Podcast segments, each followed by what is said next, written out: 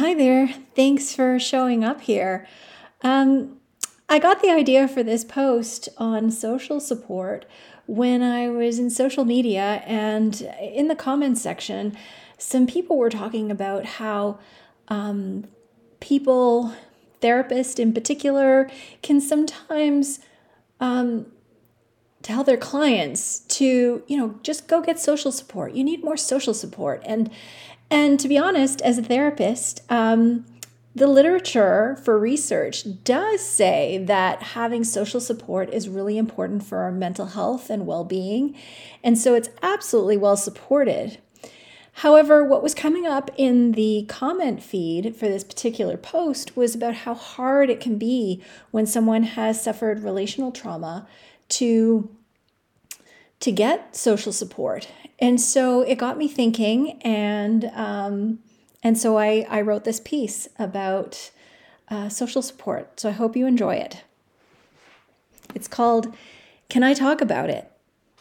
on social support. It can be hard to know when to talk about a painful experience that's happened to you. It can feel like the wrong time, all the time. It can also be unclear to figure out who's the right person to talk to. As you lo- move along a path of healing, you may start to wonder when to share your story with others if you haven't already done so. Perhaps you think if you share with someone, they will have a fuller appreciation of the different sides of you and the unique experiences that have made you you. It might also feel like a relief to think about breaking the silence through sharing with another person. After all, many social media messages for healing and recovery emphasize the importance of social support in the aftermath of a traumatic experience. And yet, as heartening as it may sound, the message about getting social support can inadvertently bring up feelings of shame for those who can't seem to find that support. And this shame can add to an already heavy burden from the original trauma. My recent post on healing culture offered these ideas. Healing is personal, it takes time, and it's a journey. As a result, the process of healing can preoccupy you for a while, perhaps causing you to distance yourself from others as you try to make sense of an event that's shaken you. There may come a point, however, when you may not want to feel so alone anymore, where you want to share some of your story. Even while knowing it's our personal responsibility to heal, we are still human and need people in our lives. We need to know that our experience matters, that we matter. Sometimes we are not connected to our families or old friends, with perhaps distance and time separating us. Sometimes people are estranged from their families for reasons that are too difficult to go into. Or perhaps family isn't a safe place to talk about the painful thing we are healing from. And yet, over and over, we read about seeking support from others. So, how do we even do that? A readiness to share.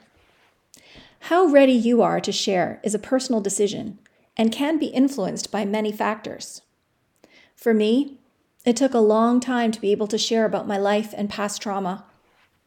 I went through an entire marriage of a decade and a half not talking about one of my earliest traumas, being assaulted as a 12 year old on the street in New York City. The event was so brief, a blip in time, and yet that day remains etched in my memory, this one moment having a lasting effect on my ability to feel safe around men. I wrote a literary essay about it after leaving my marriage, as the memory came up suddenly for me, and I could no longer look away.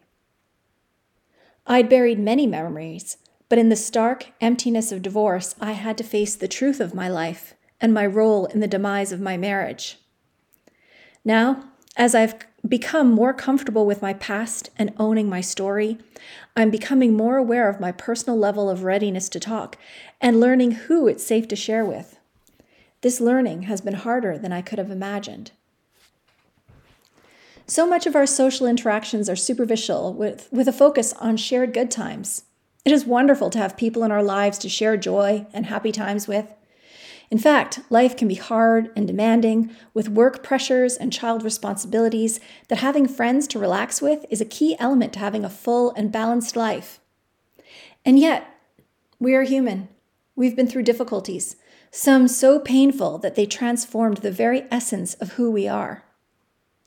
Having people with whom we can talk, share our stories, is a way to help ease burdens.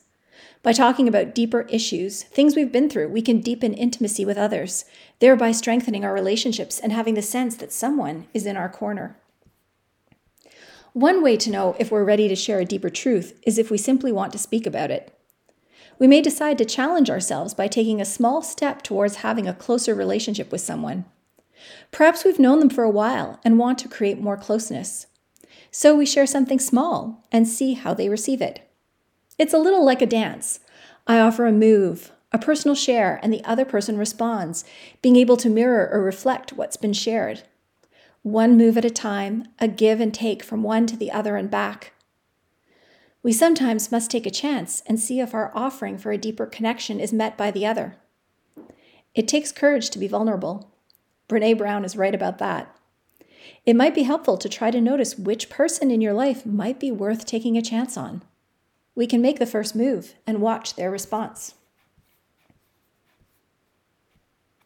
Their readiness to listen and timing. Certain people can't handle your story. It's a fact of life. There are different levels of friendship, and you might share with one person and find it doesn't go the way you hoped. You might feel like it's the right thing to do at the time, and you discover they cannot hear you. They don't understand and move away from you. And then it feels worse, like you've opened up a wound and there is no bandage, and now the person is gone and you're left with a gaping hole. It can feel disheartening if it's someone you care about and want to be closer to, to have a deeper understanding with, yet realize that it is not possible. At least not right now. Some people may be able to listen. It just might not be the right time for them. Sometimes, in our desire to connect and deepen a relationship, we may forget to check in and see if they are in the right frame of mind to hear us. Are they in a place they can receive? They may not be, due to their own personal circumstances. And we must accept it is not only our timeline that counts, but theirs as well. There are many nuanced pieces in having a relationship with someone. In a surface connection, there are less pieces to manage as there's nothing too deep to navigate. But as we dig deeper below the surface and invite intimacy and connection, we can enter a realm in which we are suddenly vulnerable, and a careless word or unkind feedback can send us heading back for the safety of isolation. In this space, no one can hurt us, and we can hurt no one. But this space, unfortunately, can keep us locked up in a little box in which, instead of creating closeness, we protect ourselves by cultivating a certain kind of image. A culture of image. Be strong and don't share weakness. That is often the message in society. We don't often allow people in too far, lest we show them our soft underbelly, a delicate place where the slightest word or gesture can ruin an entire relationship. Stay on the surface so no one gets hurt. But by remaining on the surface, we deny ourselves the opportunity for community and connection. I had a sweet moment sharing something personal and vulnerable with a few people on Instagram the other day. I'd been crying earlier, trying to let go of a relationship that had once been important to me, and after crying, I felt better. Empty, but in a good way, in a relief way. And I decided to do something nice for myself. I baked brownies. And I decided to take a picture of my brownies and post a story about it. It felt vulnerable posting my message, admitting I'd been crying, but I thought sharing had merit. I wrote, Sometimes the best self care after a good cry is making brownies. We empty ourselves by releasing and then nurture ourselves with creativity and love. And the response was warm and receptive with many fluttering hearts. In a small way, I connected to a truth in our shared humanity that sometimes we feel sad and cry, and we can care for ourselves in whatever way feels right. We can't always present a perfect image of strength. Sometimes it can be helpful to present an image of self care after shedding our pain through tears. Still, even knowing that I want to model a practice of self care, it felt scary to me. As a therapist, I feel a burden to show strength, that I have it all together, and this pressure can weigh on me. I want to share who I am, and yet I feel called to the image of therapist as expert, therapist as strong person, and therapist as role model of emotional stability, whatever that means. Life's little test. A while ago, I tried sharing my story with someone I wanted to be closer to, and it didn't work out. Some of it due to my lack of res- readiness, some to poor timing, and some to their lack of readiness. It was an attempt without much forethought, which likely contributed to the unwanted outcome. It was someone who I wanted to be the right choice, but due to unfortunate circumstances, was not. We don't always choose the right person or the right timing with a person. And sometimes we choose someone who's not interested in our story, someone who seems to want us to maintain a more surface connection and reinforce an image they have of us. We can do all the right things, check our own readiness, the other person's, test a little and see how it goes, attempting to go beyond image and relationship, and still it doesn't work out. But there is no shame in trying, although it can feel shameful in the moment when we can see that they are not accepting us, but are instead rejecting us, telling us that our personal sharing is not welcome and thus that we are not welcome. What choices do we have?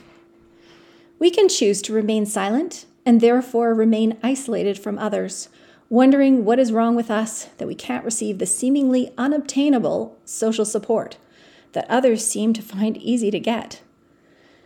But silence doesn't get us where we want to go. Instead, silence keeps us locked up in a box looking out at the world while we try to keep our exterior shell strong and shiny. Or we can speak up, showing courage in our vulnerability, even as we don't know the outcome. We can consider seeking social support, even if it's hard. The social media messages may tell us finding this support is simple, but we have learned that the process is not, especially in the wake of a difficult life experience. All of us have different levels of readiness and comfort levels. But despite the challenges, we can still reach out our hand, ask someone to join us, and perhaps they will be there, ready for the dance, responding to our bid for closeness, relieved that they have been offered a fledgling connection instead of an image of perfect strength. Thanks for being here and reading Princess and the Pea. I hope you consider subscribing so that you can support me and I can support you in turn.